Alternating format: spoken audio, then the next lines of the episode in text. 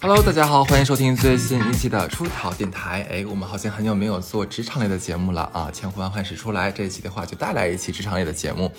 这期讲的是什么东西呢？我们不讲面试，然后也不讲什么领导傻逼的事情，我们讲讲职场里面有一种关系叫做灰度关系啊。这个这个这个名字是我们乐女士起的，对，那就请乐女士来给我们解释一下。就是就是，我是一个完全不看现在的。国内的职场剧的，因为我觉得特别假。嗯，这个假已经假到什么情况了？就会你会觉得里面当年，比如说早代的职场剧有比较出名的《杜拉拉升职记》，对不对？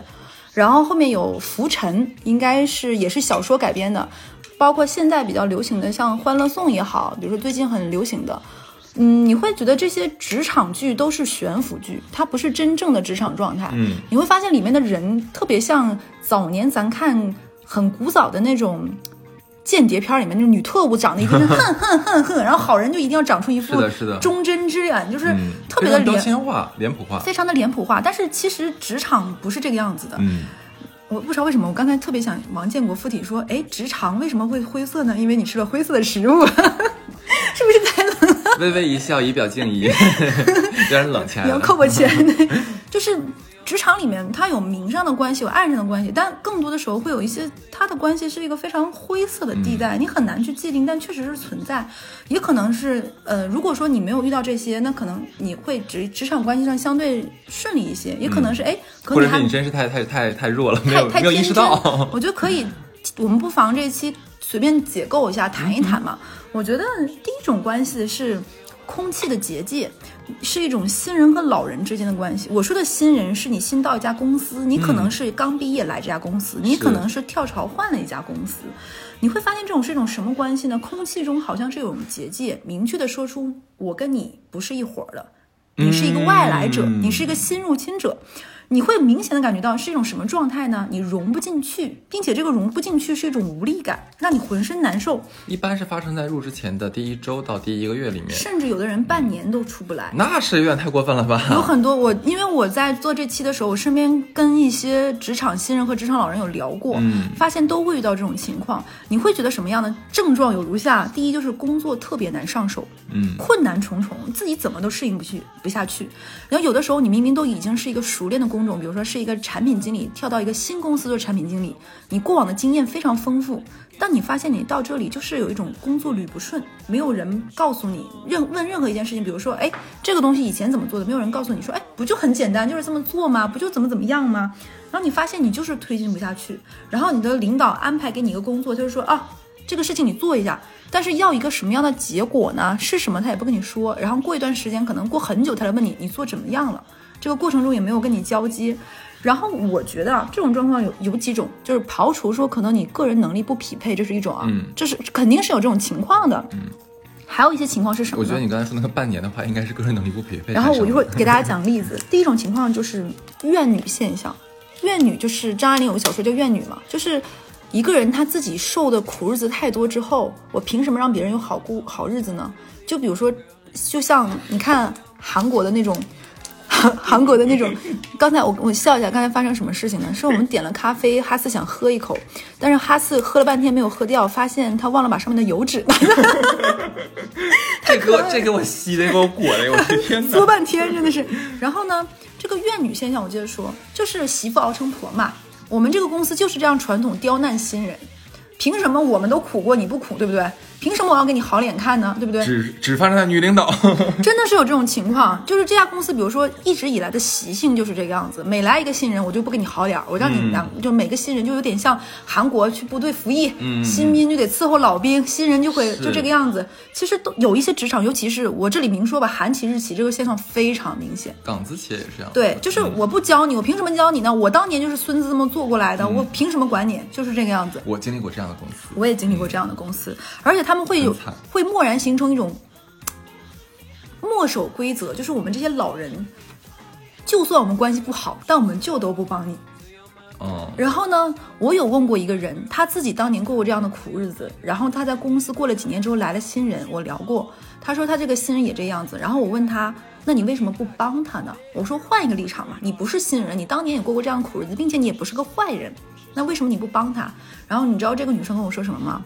她说，首先如果我帮他，就显得我跟其他人不一样。哦，他怕自己在原来的圈子里面被排斥掉。对，就你怎么做这个好人呢？啊，哦那你愿意做这个好人，就显着你了是不是就显着你了。对，嗯还有一点就是，一旦你做了这个好人，他就会所有事情都麻烦，他你被赖上了。哦，对，这个做进软脸进退维谷。他说没有办法，我没有办法，那可能这一刻我就只能做一个嗯从众的人，我没有办法。然后我当时想想，我也能，因为你不能站着说话不腰疼，说哎你怎么就这个样子，怎么变成了你讨厌的人？因为你不在那里面，你只能说那可能。就告诉他，可能不忘初心，或者是哎，我 我忘初心只能这个样子，对，天了噜了。因为因为你能，你那一刻你也能理解他，对不对？嗯就是他也很怕，就好不容易我在这个公司得到这个岗位，然后累了好几年到这个位置，然后为了一个新人得罪所有人，其实小乐刚才讲的整个这一个例子，还有这个点，就完全能诠释得出来我们这一期的题目就是什么叫做职场的灰度关系。就是你可能看到一个人，在你在你的角度上看，他做的好像是个非常残酷的事情，是的，可是呢，你要听他去讲，他可能正在面临几方压力的这样一个围攻。他夹在中间那里，，所以说不是像之前我忘记有去就是那个零零一那个扮演者讲一句话嘛，就是说这个世间不是非黑即白的，是的，不是一定是对和错来区分一件事情的。是立场不同带来的，你看到的样子就不一样。对，没有办法，那你站在这个角度上，完了他站在另另外一个角度上面，那你可能就是被牵制的，你是一点办法都就没有就真的是所谓的屁股决定脑袋。这个不是对错，是的，我们就是我们我们这一期不是想骂谁，我们就是在拆这个事情和这个关系，跟大家聊一聊。大家也可以看看你你是不是也在这其中，或者是你是一个什么样的角色在职场中。对，是的，然后还有一个就是另外一种情况，我另外一个朋友我们聊过，后来发现是什么原因呢？为什么他遭呢？他是一个他是一个上班有过五年工龄的人，是一个嗯卓越的人，嗯然后是一个在他是相当于呃互联网公司的产品经理，已经是在上一个更大的企业里做到很不错的成绩，然后去到一个中小型的平台做一个小 leader 这样一个角色，然后他就会发现他来这边工作非常难以推进。章法全无，然后他摸索了一段时间，也是个非常聪明的女生。她发现的问题，你知道在哪里吗？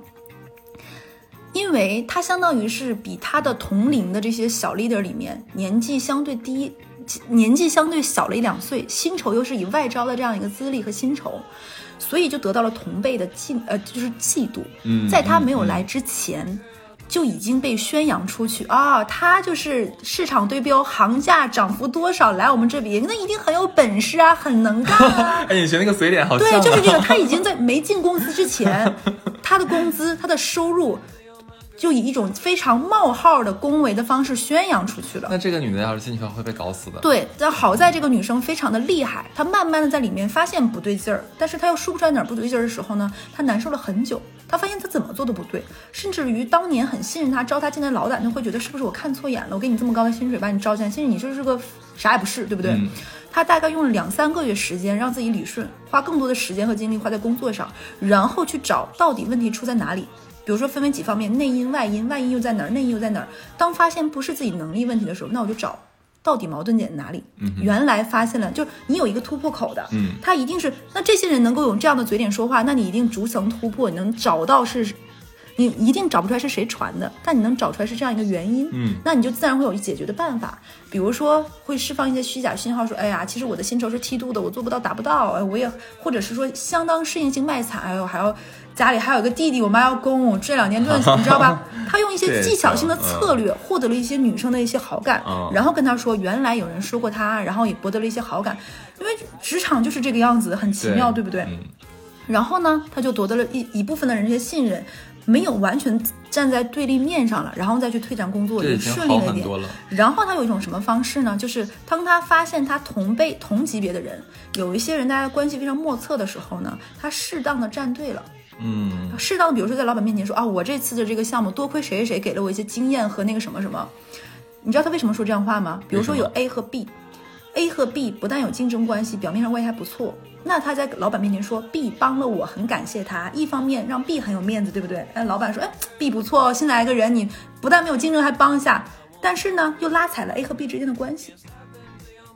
哦，是不是？嗯这是职场上非常灰度的一些人际关系，对吗？但前提在前提一定要摸清楚 A 和 B 的背景。所以他是用前两三个月就来嗯花很多的时间工作以外，在摸清楚这个关系之后，把他们拆开。对对对所以我觉得这个人是真的非常有职业能力，他能够比我小一岁啊还，嗯然后现在做到年薪小百万的级别，是真的有自己职场的技术能力嗯和这种。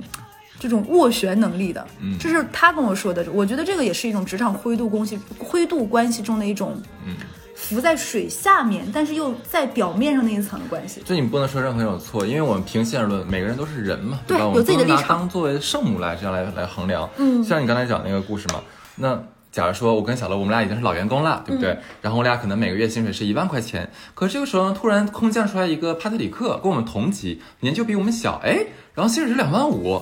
那你说换做是谁的话，我们心里肯定都不爽，都不平衡的呀。大家做的是同帕特里克份工，：“两万五你给我，你给我。对，就是这么这么这么个意思。所以说还是那句话，没有什么对与错，就是全部都是非常正常、可以理解、对可以消化掉的事情。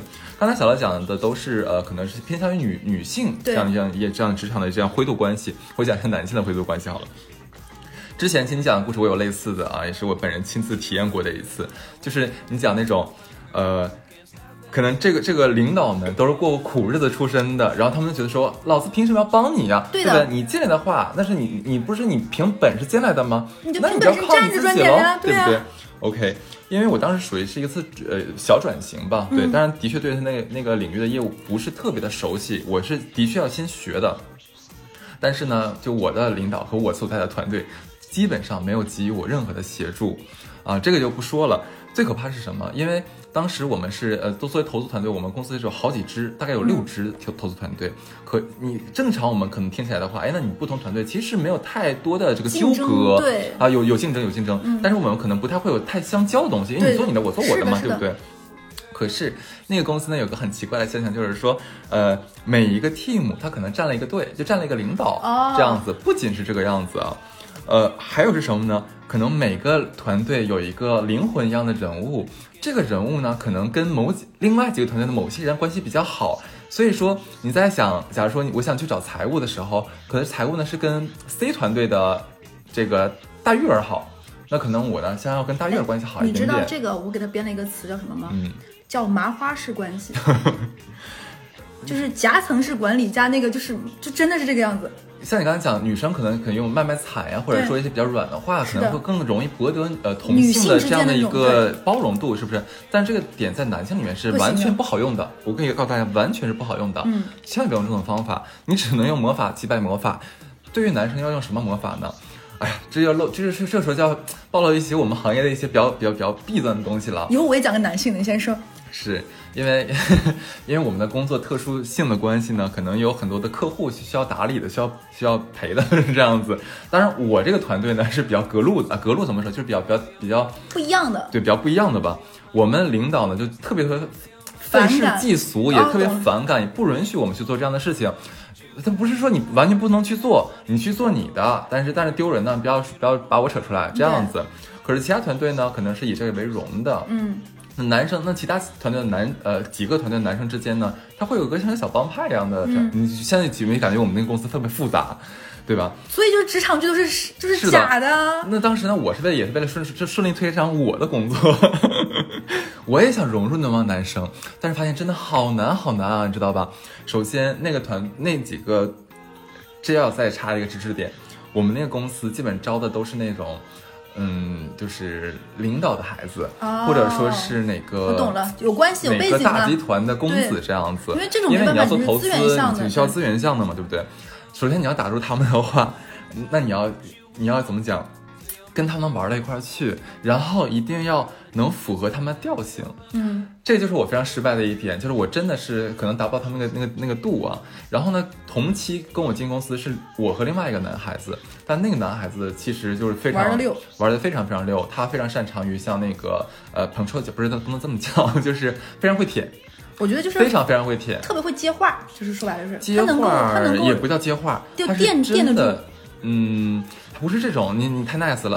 啊，我就懂了，就是舔狗。就是舔狗，他非常会舔，然后呢，他又非常的会，呃，怎么讲？会假如说带你去夜总会啊，然后带你去什么找找公主啊对，对不对？他这种路他能把这种对他可能每周都会花很一半儿的时间去周旋这些关系，给这些其他的男同事们去安排这些活动，啊、而且关键是钱呢又不是他自己出，我们公司给报销的出来。哦，对，但是我的确是我那你不这是我的短板，这是我不擅这不你是有底线的，不是不是，你是有底线的，就是也也不能叫有底线吧，没有办法。那但是那个男孩的工作也能力也非常的强，这我也要肯定的。能进那个公司的，我们能力都很强的。然后，对，所以呢，我我刚才所以讲这个故事呢，不是在说我的问题，而是说那个男孩子的问题，就是他就是这种这种，你像你，你可能你对于女孩子来说，哎，这下三滥，那对在我看来不是。那人就是用这种方法混进去了，用这种方法，人人家提升的比我还要快，方式。对我，所以也没有非不是非黑即白的，我讲一个。，我讲一个，你说这个，我想起一个我们共同认识的王总，也是咱们上家公司的。王总是一个什么样的人？他是我见到过在舔这件事情上突破关系，并且我觉得我非常佩服的人。就举个例子，就是每一个像我们，就是大多数人在职场上，尤其是我们金融公司都懂，基本上每一个公公司每一个派系都会有一项业余爱好。比如说，我某一家公司特别爱马拉松，嗯特别爱跑步，嗯某一家公司特别爱网球，某一家公司某一个领导层特别喜欢高尔夫，对不对？这个老板每一项都行强，就是呃，高尔夫有一杆进洞嘛，嗯他当年就是因为在某一次，比如说有大领导和小领导一起打高尔夫的时候，他打那个高尔夫好到让大领导一眼就记住了。哦，就是我觉得一技傍身不失为男性和男性之间的一种当然了，切磋的方式。当然，所以我刚才讲那个故事是什么呢？就是你发现没有，就是我说跟我同时进公司的那个男孩子，他厉害点是什么？他不仅是花了很多时间在他工作，就本职我们的本职工作上面，就在投资业务上面，而且他还拿出那么大段的时间和精力，而且他已经结婚了啊，嗯，那那么多时间和精力出来，想办法怎么去维护公司的关系，怎么去破这个破冰破壁，嗯。把自己融入进去，能获得更多的资源，这个是非常优秀的一点，我觉得职场剧是不会演这种，也可能也播不了的。播不了的事情。这是嗯刚才我们说第一种的这种灰色关系啊。第二种，我觉得基本上很多职场剧为了可能狗血，包括那个什么也狗血是大多数，都会讲一些什么男女关系是那种。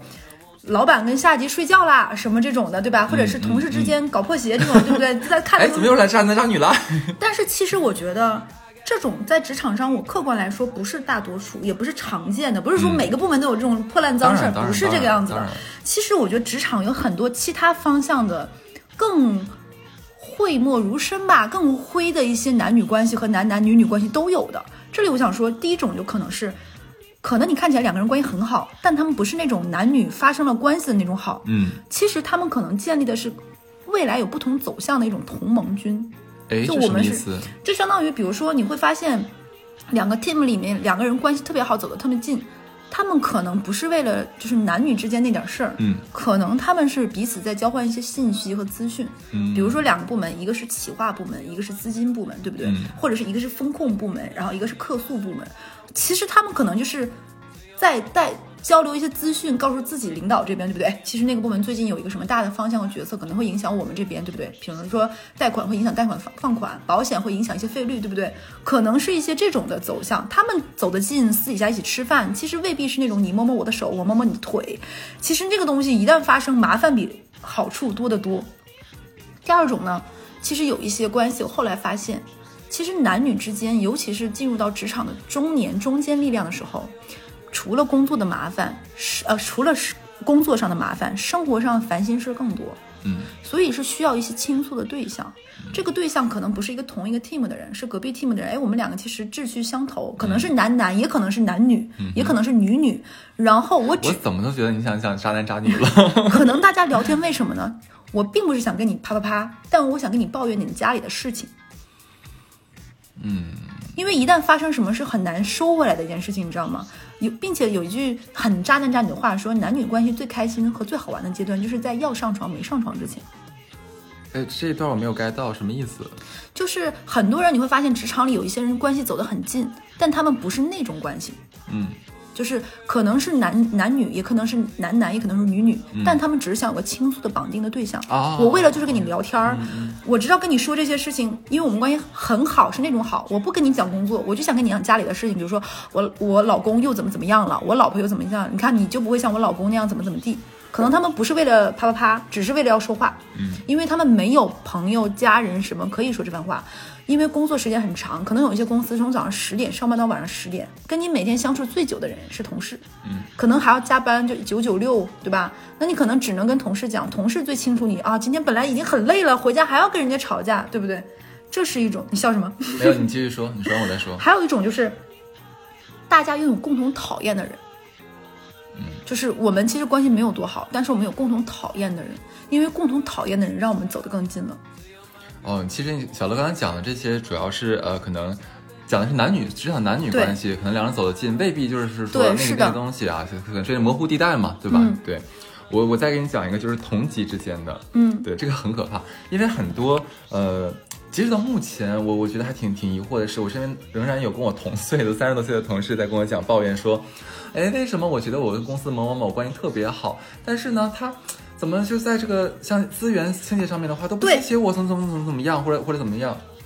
就我这里的话，也要跟大家讲。职场就是职场，即使说在职场里面有一个跟你关系非常好，每天中午可以一起吃饭，他帮你带早餐这样的一个好朋友，甚至下班顺你顺你个车什么的这种的，是的，即使是这样子，但是在面临到工作内容的时候的话，你要分得非常的清楚，因为他也有他的东东西要做完，你也有你的东西要做完，你不能说让他来帮你做完。我这边要举个什么例子呢？又是一个非常残忍的我们金融圈的故事。哎，我觉得他们会觉得我们这个行业很可怕哎的。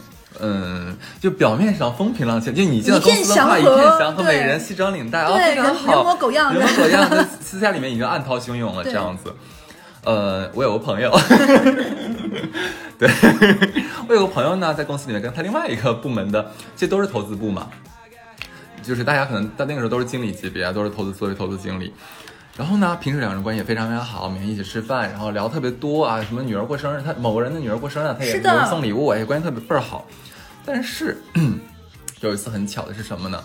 呃，其实到这两年你，你我不知道你清不清楚啊，可能很多资方就资资方就是那个投资公司，他们的募资能力会比较偏紧一些，钱不像在再往前那几年那么哎呀特别好赚，怎么怎么样。现在钱比较少了，所以说能投的项目也比较少。嗯但等于说是几个投资团队为了能把自己的这个基金投出去，那么就要跟公司去抢这个钱，抢这个资源，资源就变成一个内卷了，是不是？嗯，这时候就有趣的事情来了，两个人呢就是开会，就是上那个投决会之前啊，开会之前就说，哎呀，默契十足我觉得你项目特别好，你的项目肯定没有问题的，这你加油哦。然后那个人说，哎，你也是，你这么优秀，这个项目我以后我都想投了，是的，特别特别棒。然后两人开完会之后呢，都笑呵呵的，然后就该干嘛干嘛，你和你的工友会有工位。下午的时候，两个人开始到处四处奔走，往各个部门呐、就去散播一些 有利于自己和不利于他人。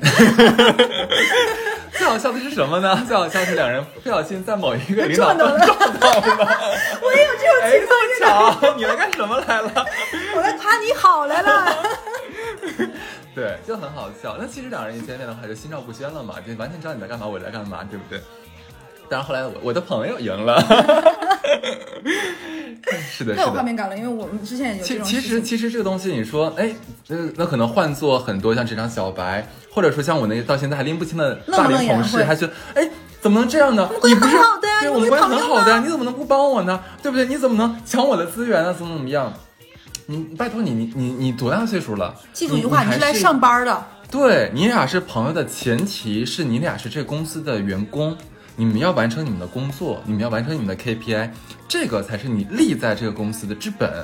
其他的那都是后面，就是这是一，后面都是零，你知道吧？对，而且我觉得一件事情就是。如果工作中能交到真的朋友，那再好不过。当然了但不要本着来交朋友来工作，是的这，是两码两两件事。尤其像我刚才讲一个问题是什么？其实两个人属于竞争关系，他们是竞争关系。这个时候你再做朋友就很微妙，很微妙了。，你们也要个你们也要适时的看清楚整个现形势，来判断你俩现在关系应该怎么交往，怎么相处。对。这个我要讲一个例子，你知道什么？很多公司很多公司会有排名这件事情，嗯，然后排名会会影响到你后面的一个职级技术职称的一个上涨嘛？就比如说很多。呃，大厂它会有什么七八九啊，或者七再分七点一、七点二、七点三这种，对吧？然后曾经有两个人呢，是一个大部门、一个大的 team，比如说一个事业部下面的两个两个部门，然后后面呢有一年他们改革了，然后两个人显得关系很好，对吧？他们有排名，比如说 top 十、top 二十、top 多少，就是前百分之多少会影响你的涨薪幅度和你的晋升速度。之前是他们是一个大的事业部，两个不同的部门，然后没有任何竞争关系嘛，就这两个人一男一女，看见我还说的是男女哦，看起来是不是很好？但他们大概是同样的管培生进来的。然后有一年公司宣布，这是我一个女生朋友，其实那个女生觉得她跟那个男生感感觉还不错，关系也不错。但有一年他们部大的事业部改革，说通排。就整个事业部排名，而不是各个事一个事业部下来每个部门分别排名。就比如说原来是你这部门十几个人排名，他这部门是一个排名。现在今年打通说这个事业部的五十多个人一起排名，嗯，然后他就是在心里会有一个盘算嘛。就比如说我在五十个人里面会在前百分之十还是前百分之二十，对不对？他就很认真的拿这事情跟那男生聊，然后这个男生也搞出一副很认真的事情跟你聊，说你肯定在这十名里面，我也在这十名里面，怎么怎么样，然后一片祥和。这女生也觉得，然后他们那年搞了一次花活改革，说其中有百分之二十的权重是互排。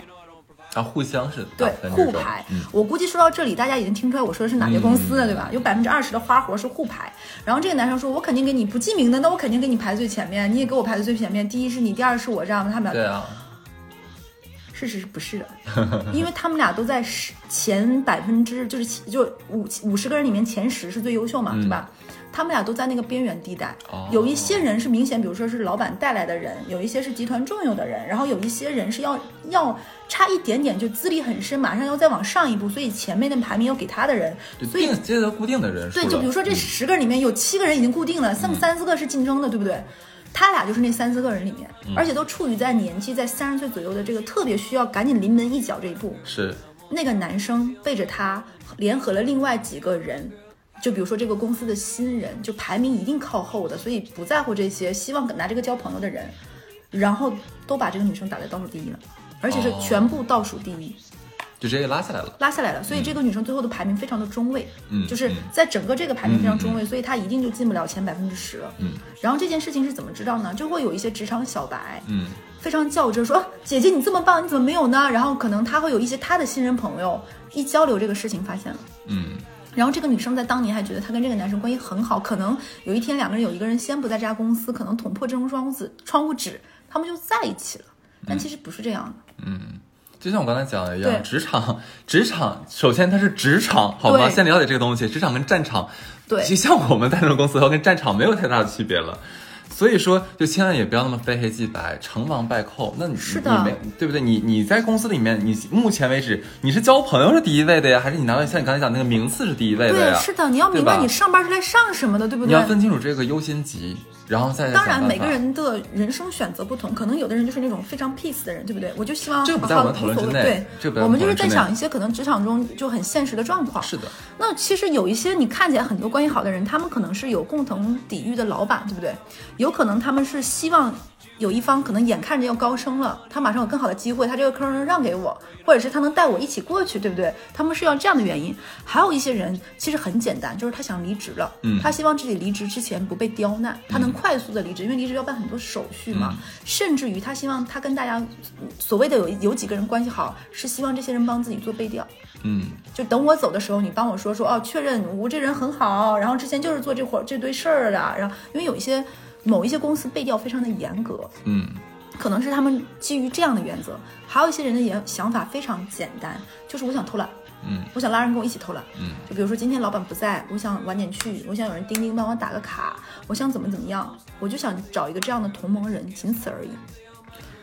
就 OK 我是真心觉得这种状况呢，你想做得好，要先看自己是不是这种人，嗯，你说哪种状况？就是各种上面的这种状况。比如说啊你想偷懒也好，你要先看看自己能不能驾轻就熟、游刃有余这种关系，是的，不然我觉得很容易会被你得到的一些便宜和红利反噬掉。对，然后呢，还有一些就是我讲的第三种关系，就是它是这种关系和这种人，虽然它是一种外延的关系，它有存在的必要性。虽然你看他不顺眼，哎，怎么会有这种人和这种关系？但实际上它就是存在的。你可以解释解释什么意思？第一种就是，嗯，明明他很讨厌，但有的时候又很需要他。啊，明白了。就比如说，哎呀，我遇到太多这样的人了，就是就是你懂，你懂吧我每？天想杀他，你知道吗就是怎么会？有这么讨人厌的人呢？对，他怎么就不去死？就他怎么能在最不该说话的时候说最不该说的话，对不对？你怎么他不闭嘴，怎么能这么讨人厌呢？是的，就对不对？没有办法。但是真的有这种人，你没有办法，你不论在哪上班，你无要妄图说你离开这个环境去了一个更好的环境就没有这种人。No No No No No，哪里都有这种人，是的，真的哪里都有不合。时宜的人，张嘴说屁话的人哪里都有。你知道这种人容易出现在哪个部门吗？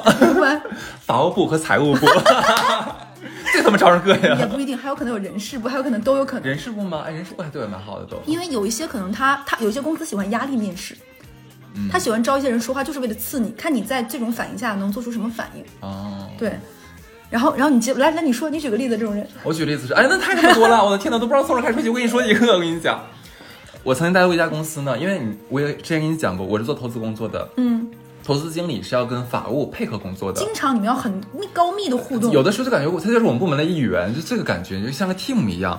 然后呢，可是我们那个公司呢，就是我不知道为什么，就走了一堆法务，嗯，然后只剩这么一个了，就我没得选，就我被迫只能跟他一起就和协同作业，啊，然后最可怕的是啥？最可怕的是什么？就是这个姐们儿呢，我们不知道她为什么，她的性格是怎么养成的，就是她先天的就喜欢说难听的话，不仅难听，而且她是每一句话呢都是以否定开头。不论你说什么，哪怕你夸她漂亮，她也会说不对，不对，不对，不对，不是，不是，不是，不是。她一定会先否定你，然后再说她的东西，即使她说出来的东西，可能跟你想表达东西是一样的，对。然后最可怕是什么呢？就是，呃，我们在一起工作的时候，无可避免要跟他一起工作，然后他会对这个他在工作的时候他有他自己的一套要求和体系，可是他这个要求和体系呢，跟我们整个公司的这个目标和我们要工作的这个达成的结果是不符的。他有自己的宇宙，我们没有办法，你知道吧？就例如说，我们要想，一下如要投一家公司，嗯，我们不得不承认，每一家公司都有瑕疵，你不可能找到一家完美无瑕、一点问题都没有的公司，对吧？有一次，哎，我们真的找到了一家就是很难挑出毛病的公司，这已经非常非常难得了。不行，你知道他最后看完之后，他说了一句话说，这公司都没有什么问题，他一定有问题，一定有问题，没有问题是你们找不出来。对，然后结果呢，我们就是实在没有办法了，因为这公司一定要投，而且时间时间紧，任务重，很久了，应该是前面。我们就把他，我说是这样吧，我说我带你去直接见他们公司老板，然后我们正好开一个会，跟高管开一个会，我们做一次就是深入的访深谈，怎么样？好，那一次简直是我职业生涯中就是呃最想忘记的，也不是最想忘记吧，反正很想忘记的一次吧。对，你可能没有想，就是我从来从来从来我在工作中就没有被人投诉过。嗯，他我是被他，因为他我被投诉了，是什么呢？就是我们当时见的是，的确很巧的是什么？那个老板的确在那两天他临时接了一个非常重要的事情要出国。他就走了，然后他就不高兴了，这个法官就不高兴了。我心说你他妈，你有什么？你是什么身份？你不高兴，对不对？其他人家其他什么副总啊、总经理都在是一样的呀。你为什么一定要见实控人呢？这个没有差别的呀，对吧？然后进来之后呢，他上来之后就说了好多难听的话，就直接是我跟你讲，我在上面，我在旁边坐着如坐针毡，如芒刺背，你知道那个感觉。然后我回来之后，我们那晚会开完之后，我当时其实已经感觉到所有的对方的领导都不高兴了。走完之后呢，我就先进去，我跟人家那个，我让你先先出来吧，我就跟我跟人家聊聊天缓和一下尴尬的气缓和了一下气氛，你知道吧？我本来也缓和完，当场大家都表表表示，哎，没事没事，就都能理解嘛，为了工作你都能理解。这是中午发生的事情。然后呢我下午的时候就接到了，就我们中介机构，就是撮合我们这两这次业务的一个机构的人打来的电话说。就说那个，哎，那个哈哈呃哈次啊，是这样子，今天你们开会的时候是发生什么事儿了吗？我说我说没有发生什么事，是发生是是有什么事，你跟我直接说好了。就嗯，今天下午他们总经理打电话给我说很难跟你们合作，好像是你带来的人 怎么怎么怎么怎么怎么样了。然后他们表示说从来没有见过这样的人。然后我一顿跟人家赔礼道歉，你知道？我一顿跟人家赔礼道歉。我他妈我这辈子工作过就没有说这么。我还不是为了我自己，你知道吗？关键是我为什么要那么卑微的跟人道歉？因为那个项目是我的，对我必须要做完，我是项目的负责人，所以所有事情出现事情的时候，我是要背锅的，你知道？我他妈的就是这这逼富，然后我去当天我就去找他嘛，因为我们当时在武汉出差，那你要去喝淡酒呀？气死我想盖盖在脑袋上，你知道吧？对，我就跟他们聊这个事情，我说我说今天可能咱们语气不是特别好，对下次我们其实可以用更好的方法去来，就是把你们的问题问出来，怎么样？他说不对不对不对，因为他喜欢先否定别人嘛对，不对不对不对，我的问题没我我的方法没有问题，是他们是他们有问题，就是在他这种就是这种人很讨厌，你知道吧？他可以无时无刻的就是攻击你怎么样，而且他是那种后来后来后来后无差别来，攻击，他是。我们慢慢慢慢慢慢从侧面了解到是什么回事呢？他原生家庭比较差，比较差一些，可能出身比较穷苦，然后呢，就是可能也不太，他他又不是家里的老大，他是中间那一个，就不受家里父母的待见，所以就导致他可能从小自卑，慢慢变成了由自卑养成了自抗。哦，就是他就像个刺猬一样，你你碰他一下，他立刻炸毛，然后来反弹你。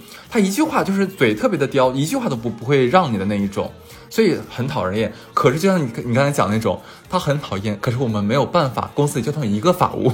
对，就是就是我刚才跟你说的说，有很多人换工作说什么实在这里忍不了了。如果说你是因为这种外因，那么我觉得你可以再权衡一下，因为每家公司都有这样的人，你为了这样一两个人换工作是没有必要的。是的，就怎么可能呢？就是人就是有各式各样的，就会有一些人在这样的公司里，哥，那你可能就是你人生要渡的劫吧。你看你的你你们的哈次老哥不也在这个这个跟那个傻逼合作下坚持了将近两年吗？会不会听我们电台，觉得我们俩上班特别不容易？是真的其实挺不容易这这种啊。状况是常态，你知道吗？嗯我们之前遇到过什么状况？就是我们想招一个专专家，就是相当于是去招一个职级很高的人。这个人在去我们的招聘过程中，前面谈的都非常顺利，包括我们的给他一些有一些专业性质的职业规划，包括一些定位，包括我们会共同去搞一些什么什么东西、一些项目，一定要给他说。这里你在我们这里会比你在现在的地方发展的更好，有更好的前景才会愿意来。但是当时就出现一个什么状况？本来我们都聊得很好了，然后各方面都已经聊得差不多，能把这个大牛挖过来的时候，然后我们当时的一个 HR 用了三言两语两语几句话就把他刺激到了，就是说了一些诸如什么。你一定是因为他是一个律师嘛，那你一定是现在接不到活了才来我们这儿，这种诸如此类就非常让人恼羞成怒的话，然后把这个女生直接搞气掉了。在我们进入到了核人核心都接到了最后的，有点类似于三方调查的这样的一个环节，因为当时那家公司是一个进人周期比较长，大概要四到五轮面试，还有两到三人核轮的这样个核人的这样的一个公司。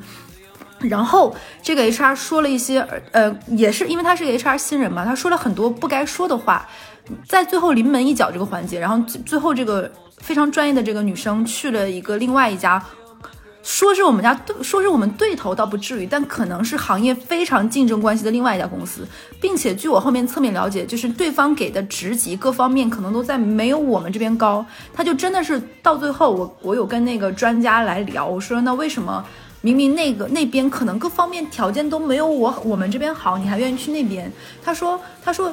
他觉得一个公司的 HR 是能反映出这个这个公司对待人的尊重和态度的。他觉得你们这家公司能够最后的环节派这样一个人跟我接触，那你们大多数你们公司的人都是是这样的样子。嗯他说像我这样的一个薪酬和级别，你可以理解对对标文他是 P 八往上的。就这样的一个人，我其实会选择在这个时候这样的一个转变，职场上的转变和身份，那其实就是想要一个舒适度和我一个游刃有余，包括我能做更好的事情，跟更棒的人合作。那我看到你们最后找一个这样的人，要么是你们不足够尊重我，要么就是你们这家公司的氛围就是那么不尊重人，所以他最后没有选择我们这里。嗯，然后这个很棒的人，他后面出了很多很多的项目和一些产出物，都是在我们的对家。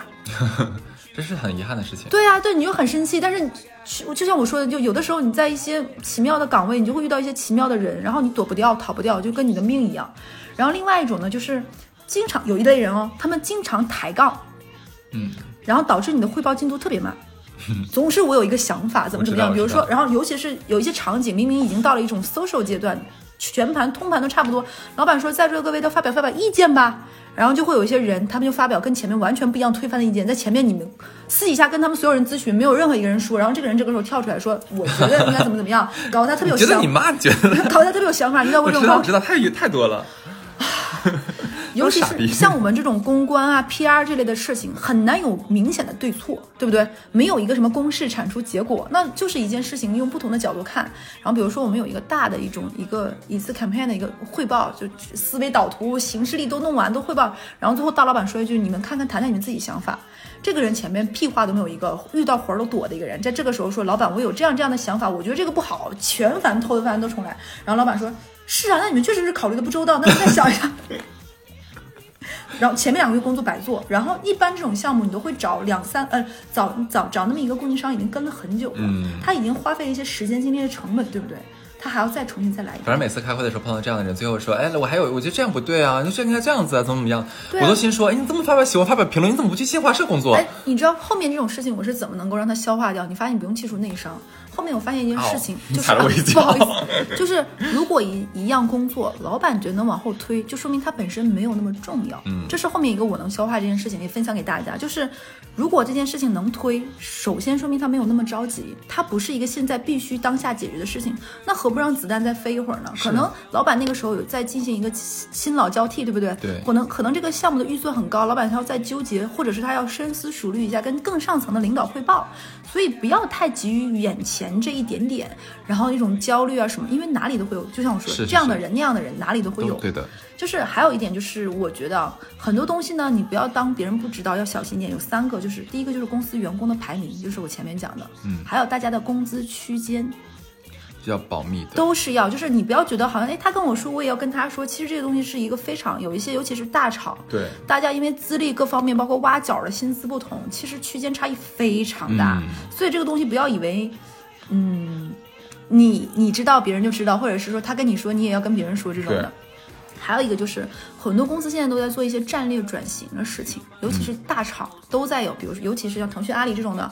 然后有，然后这几家公司都是互挖的状态，你知道吗？现在出现一个什么状况呢？就我之前有一个大厂 A 的同学跟我说，他说他们公司一个项目组只有十几个人，做一个超大的项目，所有人都签了保密协议。嗯，结果他都他在这个项目组本身这个项目都没有看到全貌，然后被结果被对家知道了。然后我问他为什么，他说一定是一定是这个项目的核心那五六个人，他说他都能猜到是哪些，而且他也知道为什么，是因为对家的就另外一个大厂负责另外一个项目的那个老板是从他们这过去的人，嗯，过去的老板问曾经的下属说：“你们在做这个事情，你跟我说一说，你好，你敢不说吗？”当然有的时候是迫于这种关系，你不得不说。但是我这个时候要说，如果在听我们电台的人，你也遇到过这个状况，还是不能说，可以打哈哈打打哈哈或者是一些更模糊的状态，因为是的这个影响很大。后面我听说，整个他们这个项目的人全部背锅。所以打太极这个技能真的是要学习的。嗯，很多时候你都要需要打太极，把重要的事情回避过去。对然后也不要给自己留留下画饼。是的，大事化小，小事化无这样的哎。是的所以我们今天这一期其实想说，职场就像哈斯前面说，它不是非黑即白的。一定要说这人做的是对的，这人做的是错的。对，然后也像我们刚才说的，不是来职场交朋友的，嗯，所以说就可能现在编剧没上过班儿，你准确是应该这样的，在职场可以交到朋友，但前提你一定要深深刻的意识到一点是，你来职场的第一要务是的工作。就是你上班这件事情，肯定你是来工作，或者是成就你的事业，实现你的价值，然后获得薪酬，这是你的一个上工作的主线，而不是说来这里就是噔噔噔噔噔噔 噔噔噔噔来快乐，对不对？嗯？这很难的。而且这一期我们主要的受众啊，不是所有的打工人，可能更多是那些呃，你希望在职场上面获得晋升，或然后你者是有些困惑的，嗯，对，然后说不是像我们说那种就是懒散的 那种，或者说哎，我已现在已经非常好了，我就愿意在这待着，然后这个级别我也不用升了，这种的话也不参与这种斗争什么东西的，那可能你说这期没有意义。王思聪听完我们这期说，哎哎，我可以这么欺负人儿啊！好多招我们还没说呢。是啊，对，那基本上这期就这样子了。嗯，好，拜拜，拜拜。honey, honey pie, honey, honey, honey pie. Ooh, girl, won't you stop? Won't you stop taking my honey?